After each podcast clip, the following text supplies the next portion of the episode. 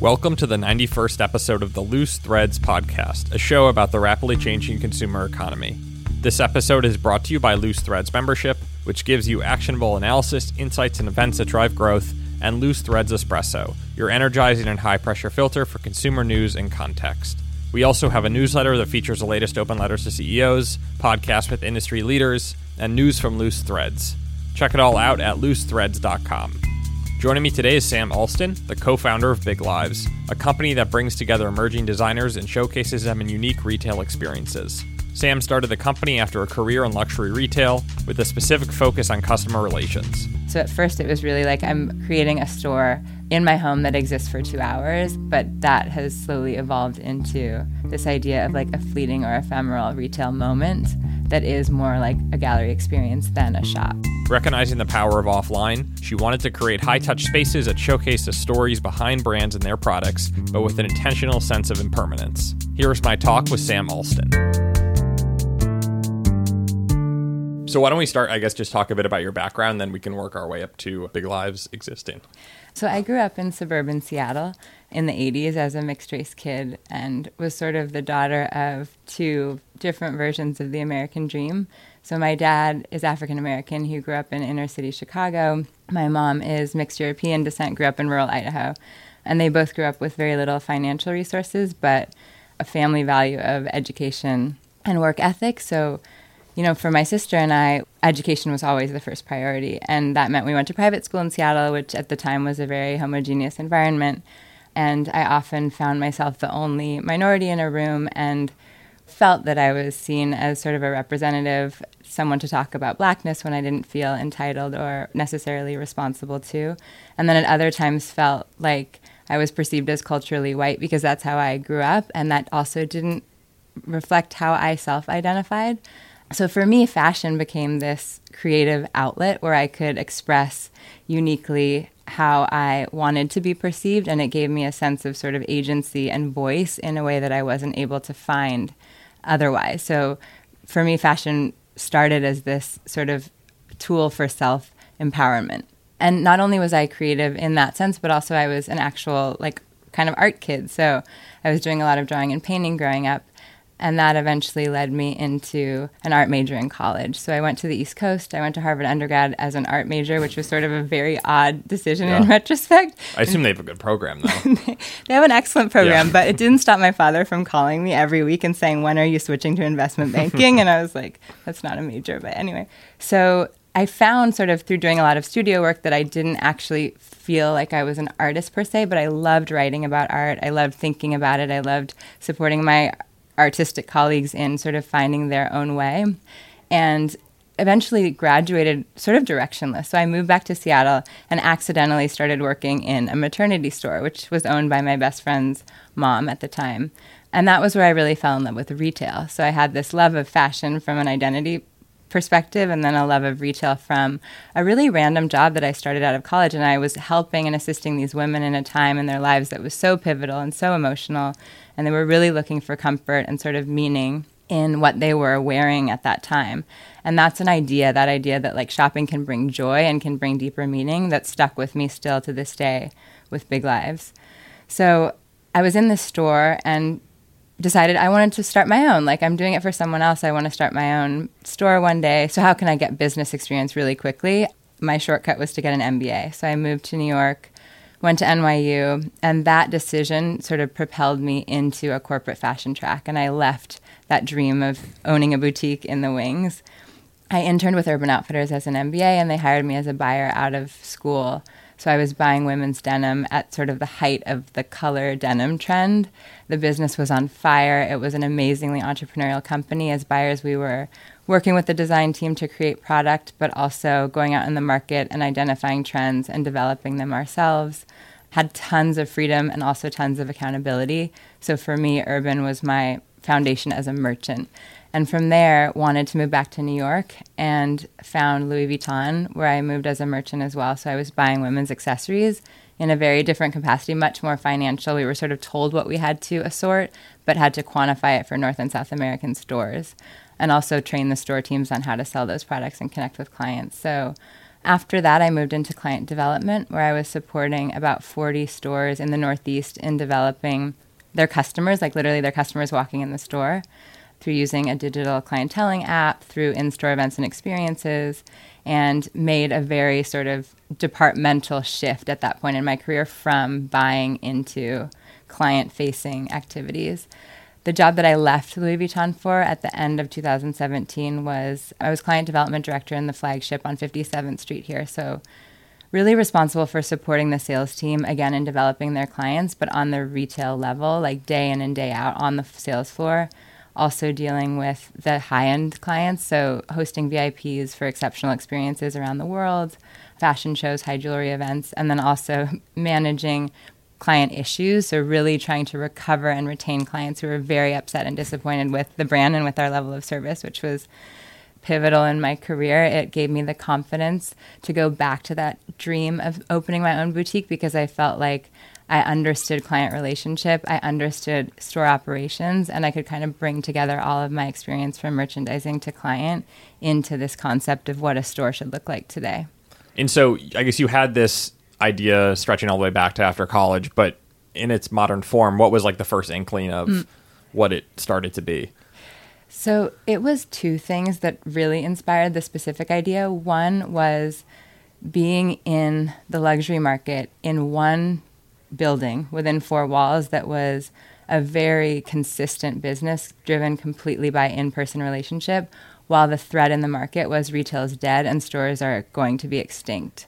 I couldn't reconcile that. So for me, I became really sort of obsessed with that thread and, you know, where is it coming from? What is it actually like? What truth is in that and why?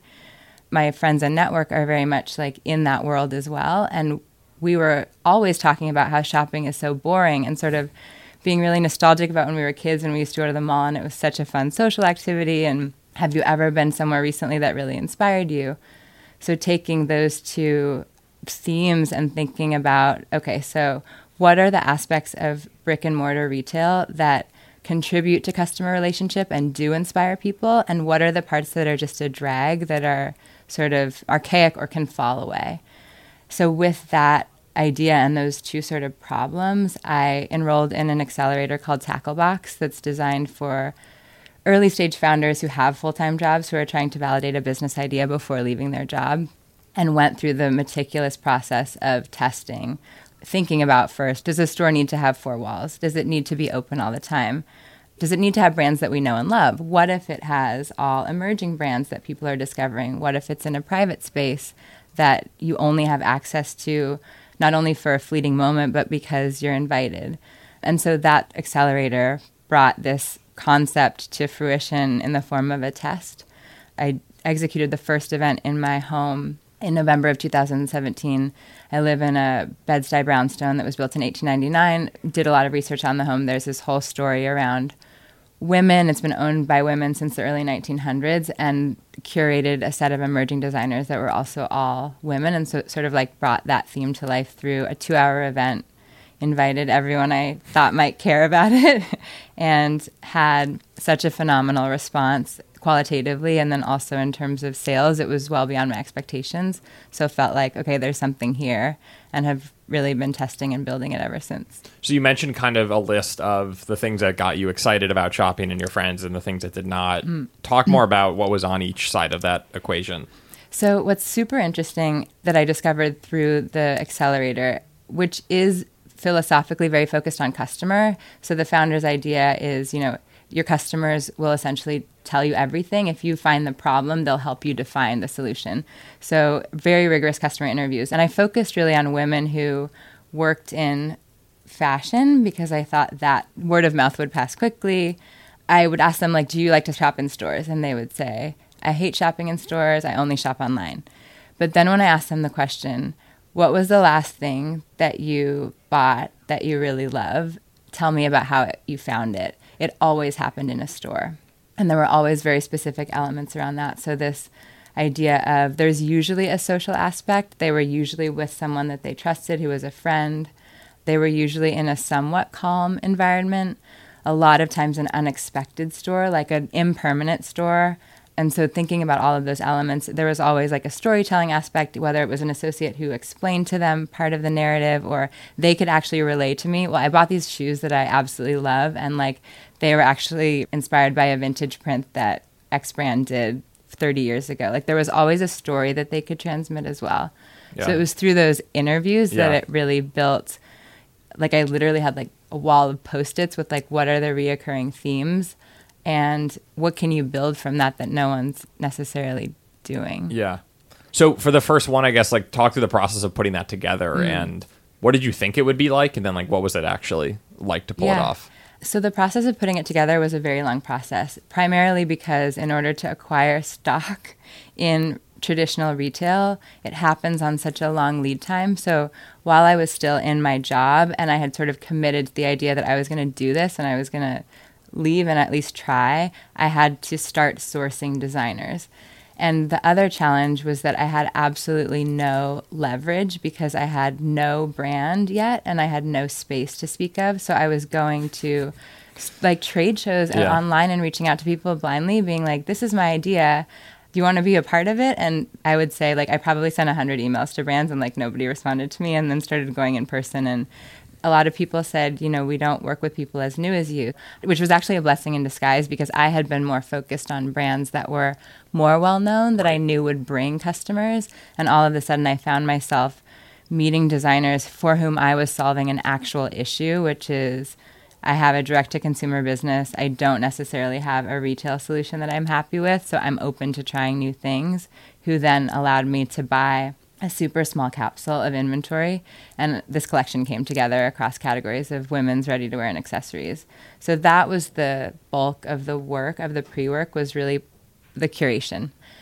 Then it came to you know trying to describe to people what i was doing and that at the beginning was incredibly difficult. So certainly that first event it was a lot of friends and support friends and mm-hmm. family and supporters. How did you describe it before it existed I wonder if I can remember. I, I described it as a store in a home, which has its own danger because it feels very like could go very wrong, you know, could be very crafty. And the way that we merchandised it was more of like a gallery experience. So that's something that honestly still is a challenge with Big Lives in terms of messaging when you're trying to like work on a new concept, there's a natural way that people associate it with things that they understand exist. So for Big Lives, it's been everything from like a trade show to a flea market to a trunk show to a Tupperware party, and like all of those things do nothing but yeah, erode confused. the brand.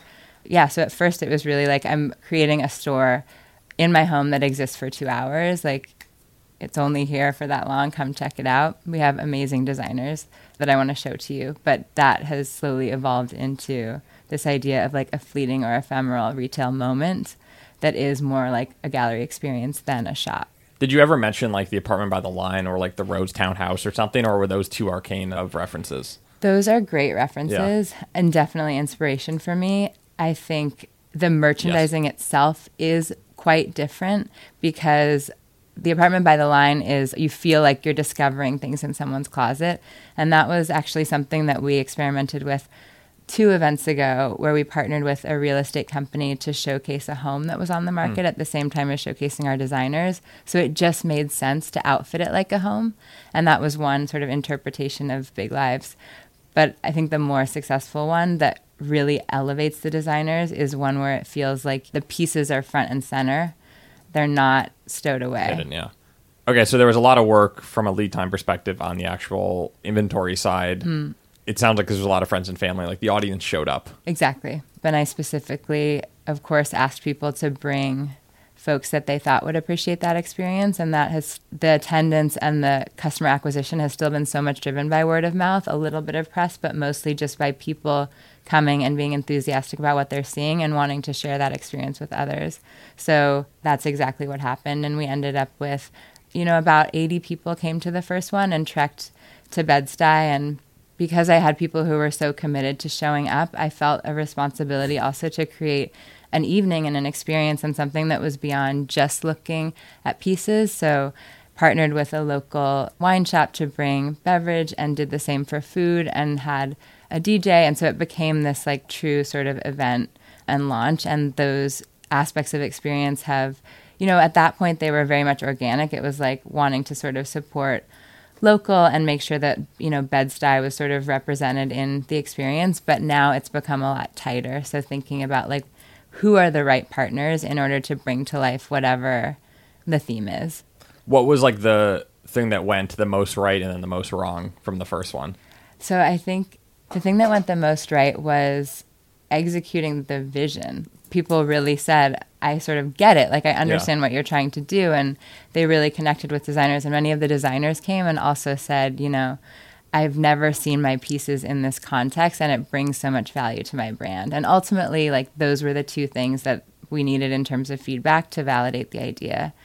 What went the most wrong? I mean, again, to go back to the experience elements, I think the danger of event selling or experience selling is the designers can be overtaken by the context. So, and it can turn into like a party instead of something that's really focused on transmitting story and brand discovery. So that was probably part of the challenge of the first one was, you know, we had a great turnout. There was this like vibe of like it's at night and there's a DJ and I've pulled back on some of those elements in the more recent events just because the emphasis really needs to be on these emerging designers and their talent and making sure that they're really connecting to new customers.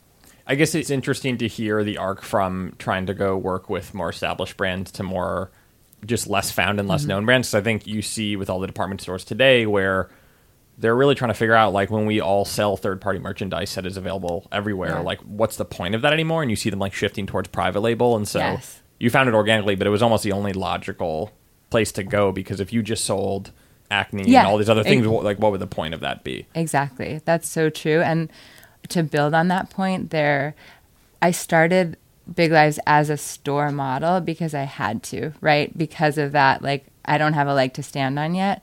I needed to create a collection that I believed in and recruit designers that I believed in, but I didn't have anything to sort of demonstrate in terms of what it would bring to them through customer acquisition, through contextualization of their designs. Now the model is evolving. I'm like literally in the middle of a pivot of going from a store model where I buy and sell inventory to a marketplace, for lack of a better word, where I'm bringing customers who are interested in discovering emerging design in an experiential context with designers who need their pieces to be seen in a different way and need to meet customers in person and need an alternative to traditional brick and mortar that's not so cost intensive. So the goal is again to really challenge that sort of department store model of multi-brand selling and instead say Big Lives creates an environment for you in a way that brings both parties a lot of value, but we don't touch inventory and it's very low risk for all parties involved. It's yep. more of like a marketing vehicle than a sales channel. So after the first one finishes, what's like the plan or like where do you go from there? So the first one the advantage obviously on the back end is that it had a free space, right? It was my home. And what's been interesting is every Big Lives event has led to a lead for the next space. And we've operated with about 75% of our spaces have been free. Hmm. So what happened from that first event was a friend who came was like, I want to host one in my home. I'm just finishing renovating my basement. It's going to be like the perfect kind of clean context. And by basement, I mean like beautiful Seattle space overlooking the water.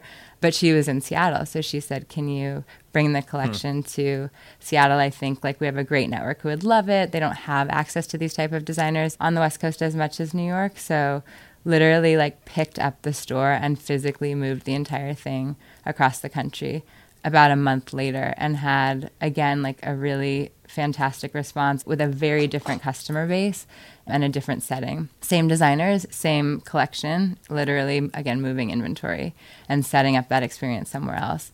So after that went really well, the same thing happened. It was like someone in Palm Springs wanted to do mm. it. So it, it really started off with that type of momentum of like, I want this in my space. Like, this is really fun. It's bringing a sense of enjoyment back to shopping. It's a social activity. I get to be a host.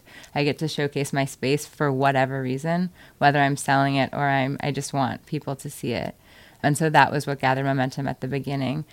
The challenge of that was logistically I mean, moving a store around the country. Yeah. It doesn't make any sense because there were too many variables. Yeah. So everything was sort of muddied and it was really hard to make strategic decisions from there. So in January, I came back to New York and said, for 2018, it's New York City. We're going to build network this way. Referrals will be much more sustainable.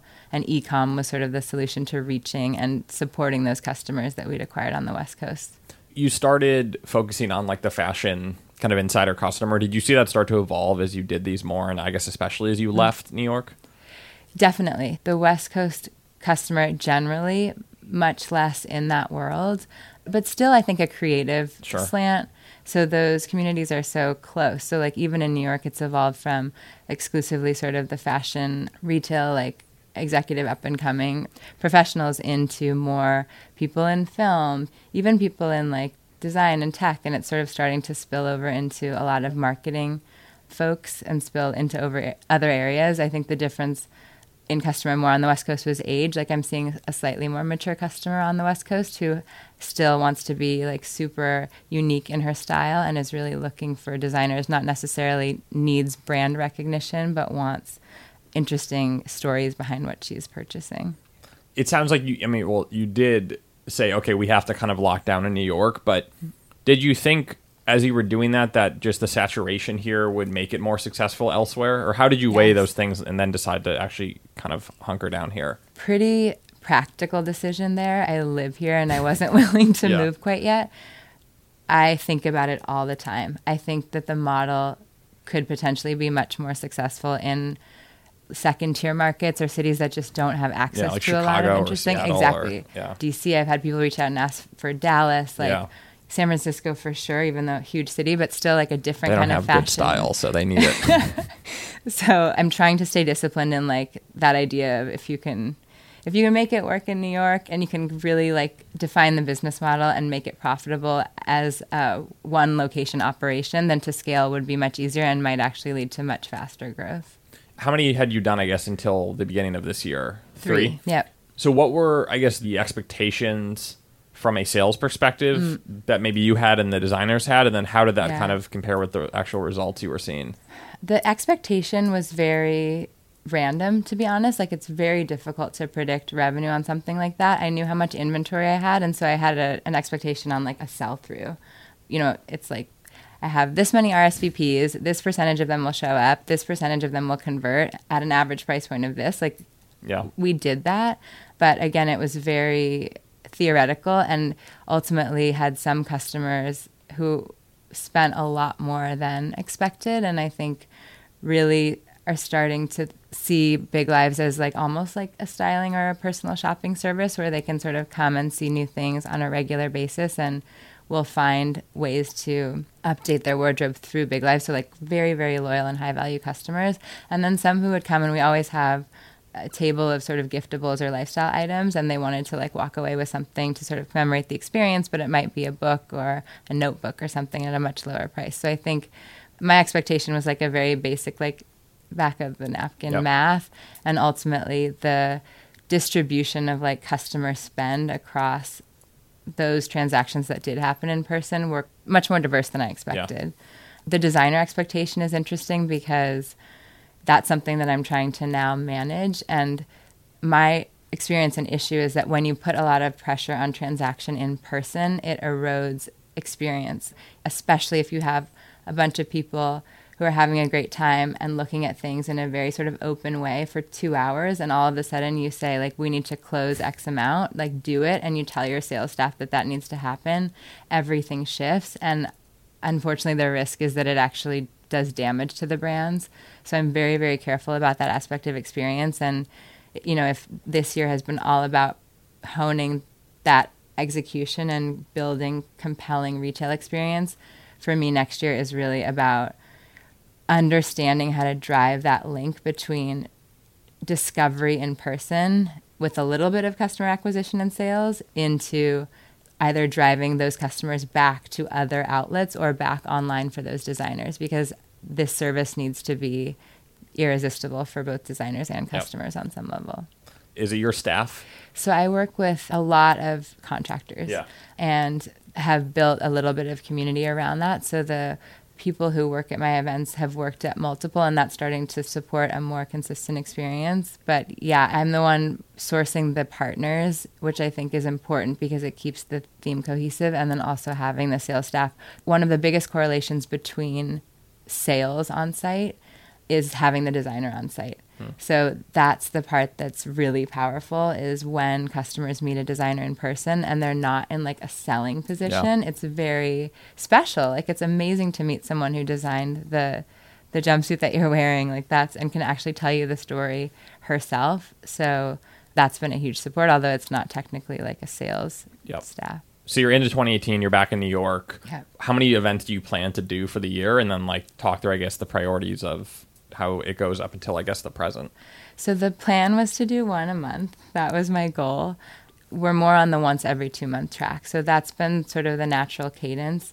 There are a few reasons for that. One is the size of the business right now and how much energy and resources it takes to execute. It also has to do with how often newness is available. And I think that that's a really important component because we don't want the assortment to start to feel stale when we do have some returning customers yeah, the way that that started was hosted early in the year, sort of took January to reflect, and then in February did another one in my home to sort of see how the thing was progressing in the same form, but with a different set of product. And then went on to really look at spaces as a key to unlocking the business. So once that momentum ran out around people wanting to like give their homes and it would take so long to convince someone to like open up their house to a bunch of strangers started looking to real estate to provide an inventory of spaces and potentially an inventory of spaces that would be free because they need to be marketed. Hmm. so that was an idea that came from a relationship that formed at that first february event in 2018 where someone attended who said i'm obsessed with this house. How did you find it?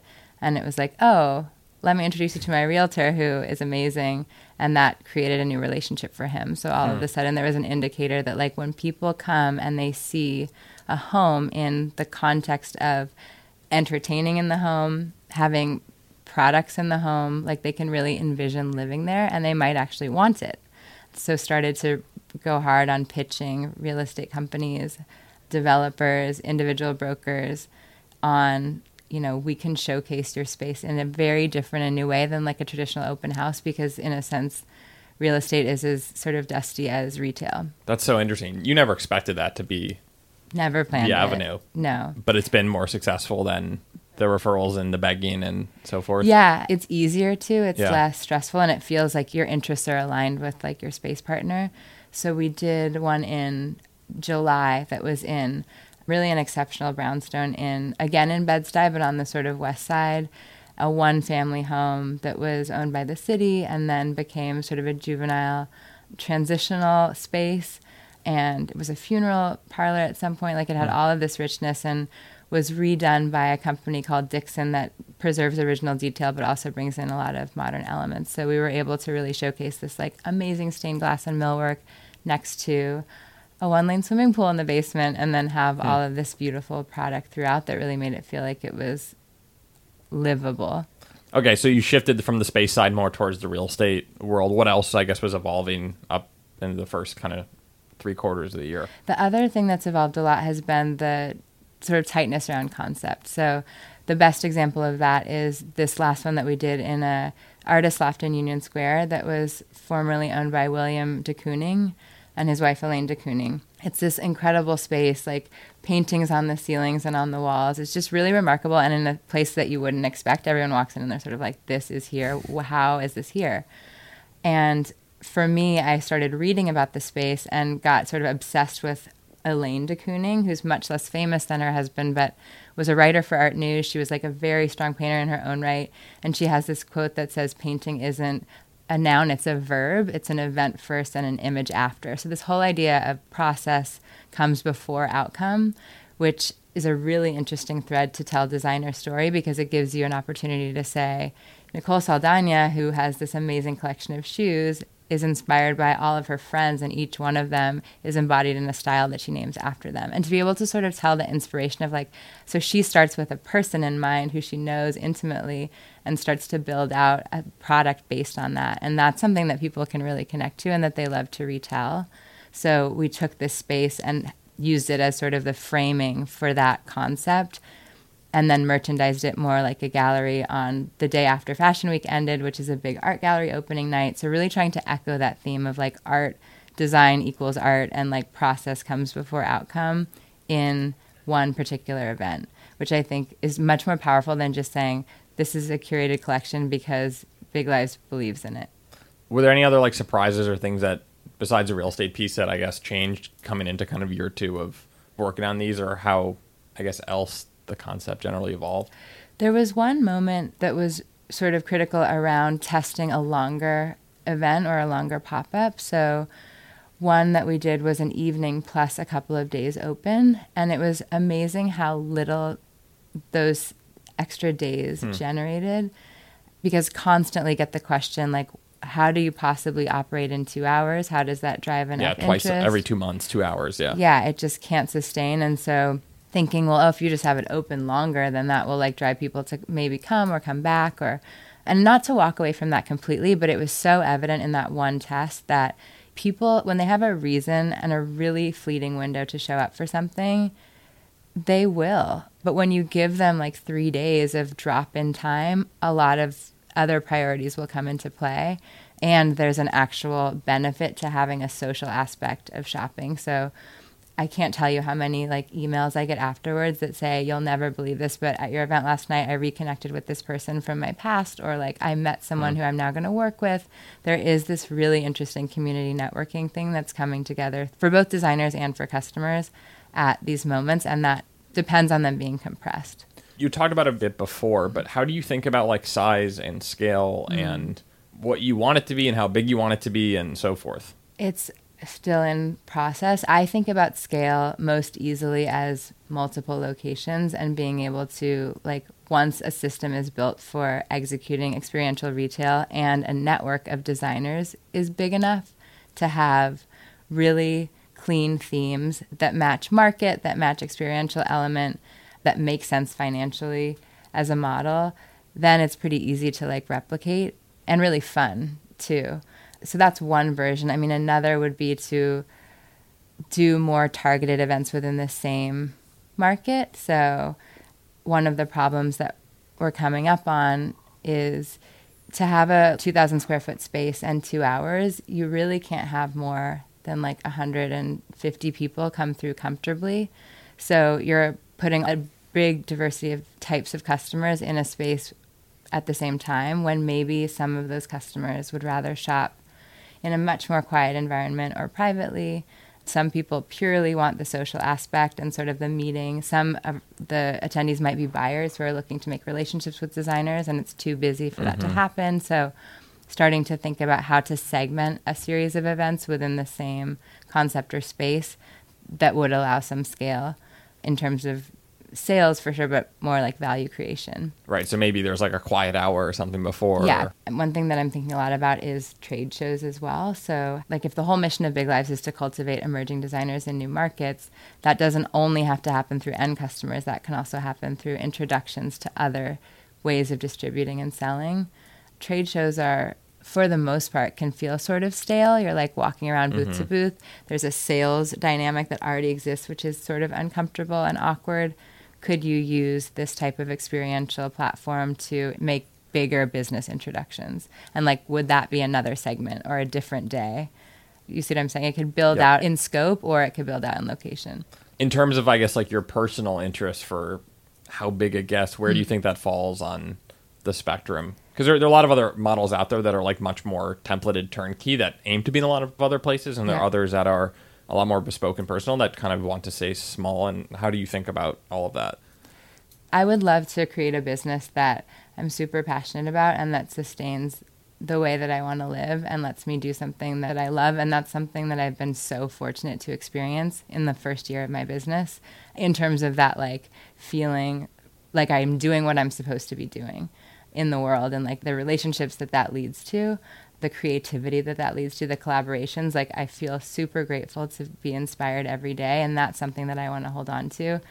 It's not the grand ambition of like selling out or making a huge retail brand. I'm more inspired by this curiosity around like how my customers want to consume and how they find meaning in choosing how they style themselves and I want to be able to like be a part of that. So I guess in a way that does limit the scope. But in a like perfectly fine way. Yeah, exactly. Yeah. Who is the customer so the you? customer is I think psychographically she's less brand conscious, right? Like label conscious and more interested in discovering innovative design. She's more narrative driven than trend driven for sure, which is part of our curatorial strategy. Age wise, she's generally like between 30 and 55, I would say. It's sort of a big span, but customers who are coming up in their career will very soon be leaders in their organizations across fashion for sure, but also across finance and marketing and the arts and whatnot. And then also sort of at the other end of that curve where she's like coming out of a life of being a professional and wants more interesting things that she's wearing in her daily life. But I think ultimately one thing that I learned in luxury and that I see in my customers is she does crave some level of like personal interaction and high touch experience, which I'm able to still facilitate at this size of business because we're talking about a few hundred customers, not thousands or tens of thousands. So I'm still going to my customers' homes and bringing them collections and styling them. I'm able to like have lunch or dinner with them. Like I'm really trying to cultivate high touch relationships in a way that I learned in the luxury world and that I think is missing at the contemporary level. And that's something that my customer appreciates more than the convenience of like getting a subscription package right. of emerging designers and like sending what she doesn't like back. Right. So the customer though is the shopper, not the brand. Yes, sorry. So absolutely. So that's the customer yeah. on that side. On the brand side, it is so we talked a little bit about the size is like generally a brand who has a direct to consumer business, probably has wholesale accounts that she can like count on her hand, he or she, and is really like finding that online is not enough. Customer acquisition is getting more and more expensive. There's a barrier to learning about your customer and to getting enough feedback when none of it is in real life, but also looking for people who are established enough that they have a little bit of like marketing budget to play with and want to invest in something new and innovative which you know this does require. So that's the type of customer on the design side who has that issue of like I need a retail solution. I have these channels, but I'm not super happy with the fact that like when I in my wholesale account sometimes they mark everything down. I don't have control over my brand adjacencies. I don't necessarily get to meet like a lot of my customers at once, which Big Lives provides by having such a short lived experience. And then how does the ecom piece play into it when you obviously have something that the physical space is the priority? But yeah, how do you envision them, I guess, connecting over time as well? So that's been a huge learning. Strategically, we launched ecom to solve the problem of access, right? So we launched ecom in April of this year and that really came after like okay we're deciding to hunker down on new york but there's great potential on in other markets including the west coast how do we allow for customers to access big lives collection remotely and so ecom was the solution ultimately and now i don't know that it's the right embodiment of the brand i think it sort of goes against the idea of what we're doing which is focusing on that in person connection and contextualization. And it's just Big Lives doesn't have a better shot at doing that than the brand themselves. So why not use our energy and audience and direct them back to the brands and allow them to truly acquire and build long term relationships instead of trying to get a piece of that. Yeah. So honestly, or you could get a piece of it for doing that. Exactly, yeah. in a different way and yeah. not managing something yeah. like that and trying to be an expert at that one really the expertise is in the offline experience. So if I had to predict, I would say the website will completely evolve in the next like three months. Yeah, because it would seem that even if someone you were saying before doesn't buy something at the event, the chances that they're going to go look at the brand after is like pretty high. Right, exactly. They're going to go check it out. Exactly. And yeah. so why not just like nudge that a little bit more instead of saying come to Big Lives and buy our collection, which is small. I mean, to produce a website that houses a hundred designers through like drop ship. It's another business. So, yeah. and the fact that it doesn't necessarily make sense for the brand. What has been the cheapest and most expensive lesson you've learned building the company? The most expensive lesson was inventory.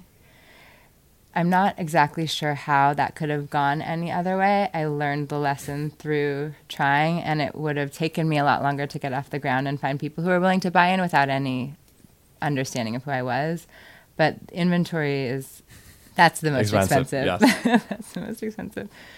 The cheapest learning was probably the real estate piece around like just how organically relationships can form and the fact that that in and of itself is a demonstration of value there's so much more opportunity to push on that lever, not only in terms of space, but in terms of every partner in the experience. So I think what the events are doing for a beverage vendor, for culinary, for a florist, like for all of those elements, you can create a lot of new relationships. And that's just something that organically comes up when people are like trying to collaborate with you. So I think that was something learned without a lot of loss involved you mentioned a bit before that you had kind of started to shift the model from buying the inventory to what you said is more of a marketplace. I guess what informed that, and maybe talk a bit more about how that's been going.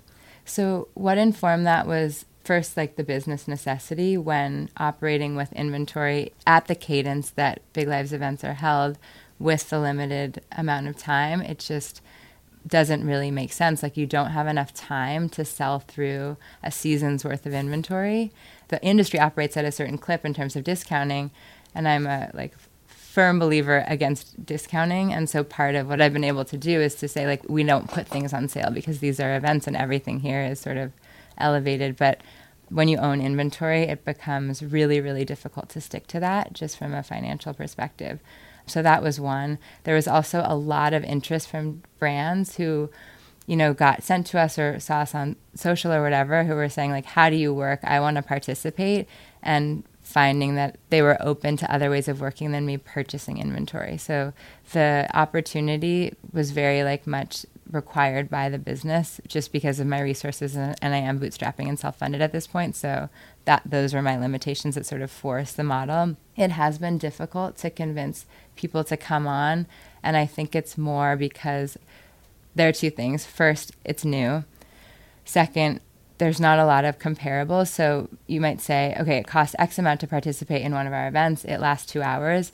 And it's like, but I participated in a pop up last week that lasted for a week that was half of that. And so to really communicate the value proposition takes some time. For me, it's really about like facilitating customer acquisition. There's a brand building piece, and then there's an elevation of your brand through context that our experiences are providing. It's also super low cost because ultimately, like, you're not producing extra inventory, you're taking something either from somewhere else or that you've already produced and it's out of your hands for 72 hours. You're getting to meet customers in real life and getting real time feedback. And then there's this huge opportunity on the back end to acquire and drive additional traffic. So that value proposition has taken some time to develop and a lot of conversations with designers, many of whom are probably a little bit too small to fully be able to leverage that value. So finding maybe more of the mid tiers who are still undiscovered but who have maybe a presence in a different international market or enough resources to say like I get it, I need more interesting ways of being seen and of reaching customers. At a high level, what are the economics, I guess, of like how do you make money? So the margin between the event production yep. and the flat fee combined of designers participating, and then like a small cut of sales that's yep. marginal, but at least we're both aligned in the yep. incentive to sell. So that's where that like um, trade show business model concept comes in because it's something that people understand. It's like I pay to have a place. Did you ever think of charging for shoppers to show up? No, I think it takes away from the experience. And that just comes from, especially from luxury retail experience and creating so many experiences for people that they were never asked to like pay for just as a method of customer appreciation because I think it deepens relationships. So the act of saying, I'd love to invite you to this thing is so powerful. And I think to ask you to pay to come is a very different dynamic. Yep. Looking back, I guess, is there anything you would do differently if you had that opportunity? It's hard to say I think I would have done differently because there was so much learning that came out of the mistakes. I would have definitely started at the beginning with associating a certain value with the service on the designer side because ultimately what I found was is providing this service without charging for it, which makes it seem less valuable. It's very hard yep. to like provide something for free and then to go back later and ask someone to shell out even if ecom does evolve, I think it was really important for me as someone whose experience has been much more on the offline side to understand the challenges of ecom and really hone in on what it's for. Like you don't just have an ecom site because everyone has one. Like it has to have a reason to be that's contributing to the perception of the brand that's not necessarily just living. And then I guess as you look forward to the next six months to a year, kind of what is on the horizon and what are you most excited about? So I'm most excited about a few proposals that I'm building since the last one. One is around bigger events that are focused on a specific like group of designers. So for instance, my most recent sourcing trip was to Lagos, Nigeria, and had this like amazingly hmm. serendipitous discovery of a community of designers that are exceptional. And so came back and made all these connections there and have started speaking with them. I featured one of them at my last event who could sort of produce very quickly, but I think that there's an opportunity to bring light to that in New York and in the States at the same time as like Lagos is getting on the map as like the fashion capital of Africa. You know, there's a discussion of launching Vogue there like there's sort of a lot happening there right now and I think it's the right moment to also expose that talent here. So thinking more about like larger scale activations that would involve, you know, multiple tiers between giving a group of Nigerian designers exposure to the right buyers here, in addition to customers, potentially getting some buy in from organizations that want to support African design and commerce. So that's what I'm super excited about is thinking bigger in terms of the scale of these things and how the actual exposure that's coming to the designers as opposed to 200 people, it becomes, you know, a much bigger thing when you involve press and bigger communities. And where's the name from? So the name is from the most amazing retail experience I ever had. Um, I was on a trip to LA a few years ago and sort of on my own stumbled into a boutique, met this woman who was working. I bought a few things from her. We exchanged phone numbers. She texted me like an itinerary of what to do in LA. She's like, You're here on your own for a vacation. Like, you should shop here, you should eat here, you should go to these galleries. And we just became friends over text message. So a few months later, I reached out. I said, I have a wedding to go to in a month. Like, do you have anything for me? I'm looking for a black tie floral dress. So she's like, I know exactly what you need. Ships me a box with three dresses, doesn't charge me, says, like, ship me back what you don't like, which is a thing that we did in luxury all the time, yeah. but like never happens yeah. as a customer of contemporary. So I was sort of wowed, tried on this dress and fell in love and made the biggest single item purchase I've ever made in my life outside of my home on a dress. Like it was just so magical to me and I didn't think like price didn't matter. I just was in love with her level of service and in follow up with her said, you know, I'm thinking of starting this business. I would love to understand how you think about your customers. So we were chatting and she said, you know, I have these amazing women who have very serious professional careers. They're always traveling, they're super busy. They have these big lives, and they come to me because for them, fashion is an accent to that. It should be fun, it shouldn't be too serious, and it's really an outlet for them to express who they are in a different way than they are in most of their life. So that idea just like stuck with me, and I absolutely loved the name. You tell her you're going to take that? Yeah, yeah. She didn't charge you? Very, no, she's very generous. She's an amazing, I mean, we're very close That's friends. Great. she's an amazing advocate. So Awesome. Thanks so much yeah, for talking. Thank you. Thanks for listening to the Loose Threads podcast. You can read full transcripts of the podcast and join the newsletter at loosethreads.com. Feel free to leave a review on iTunes. We always appreciate it. And thanks to George Drake Jr. for editing this episode. We have a great roster of upcoming guests, including Tom Patterson of Tommy John, Paul Hedrick of Tecovas, and Carmen Tal of Moroccan Oil. Thanks for listening and talk to you soon.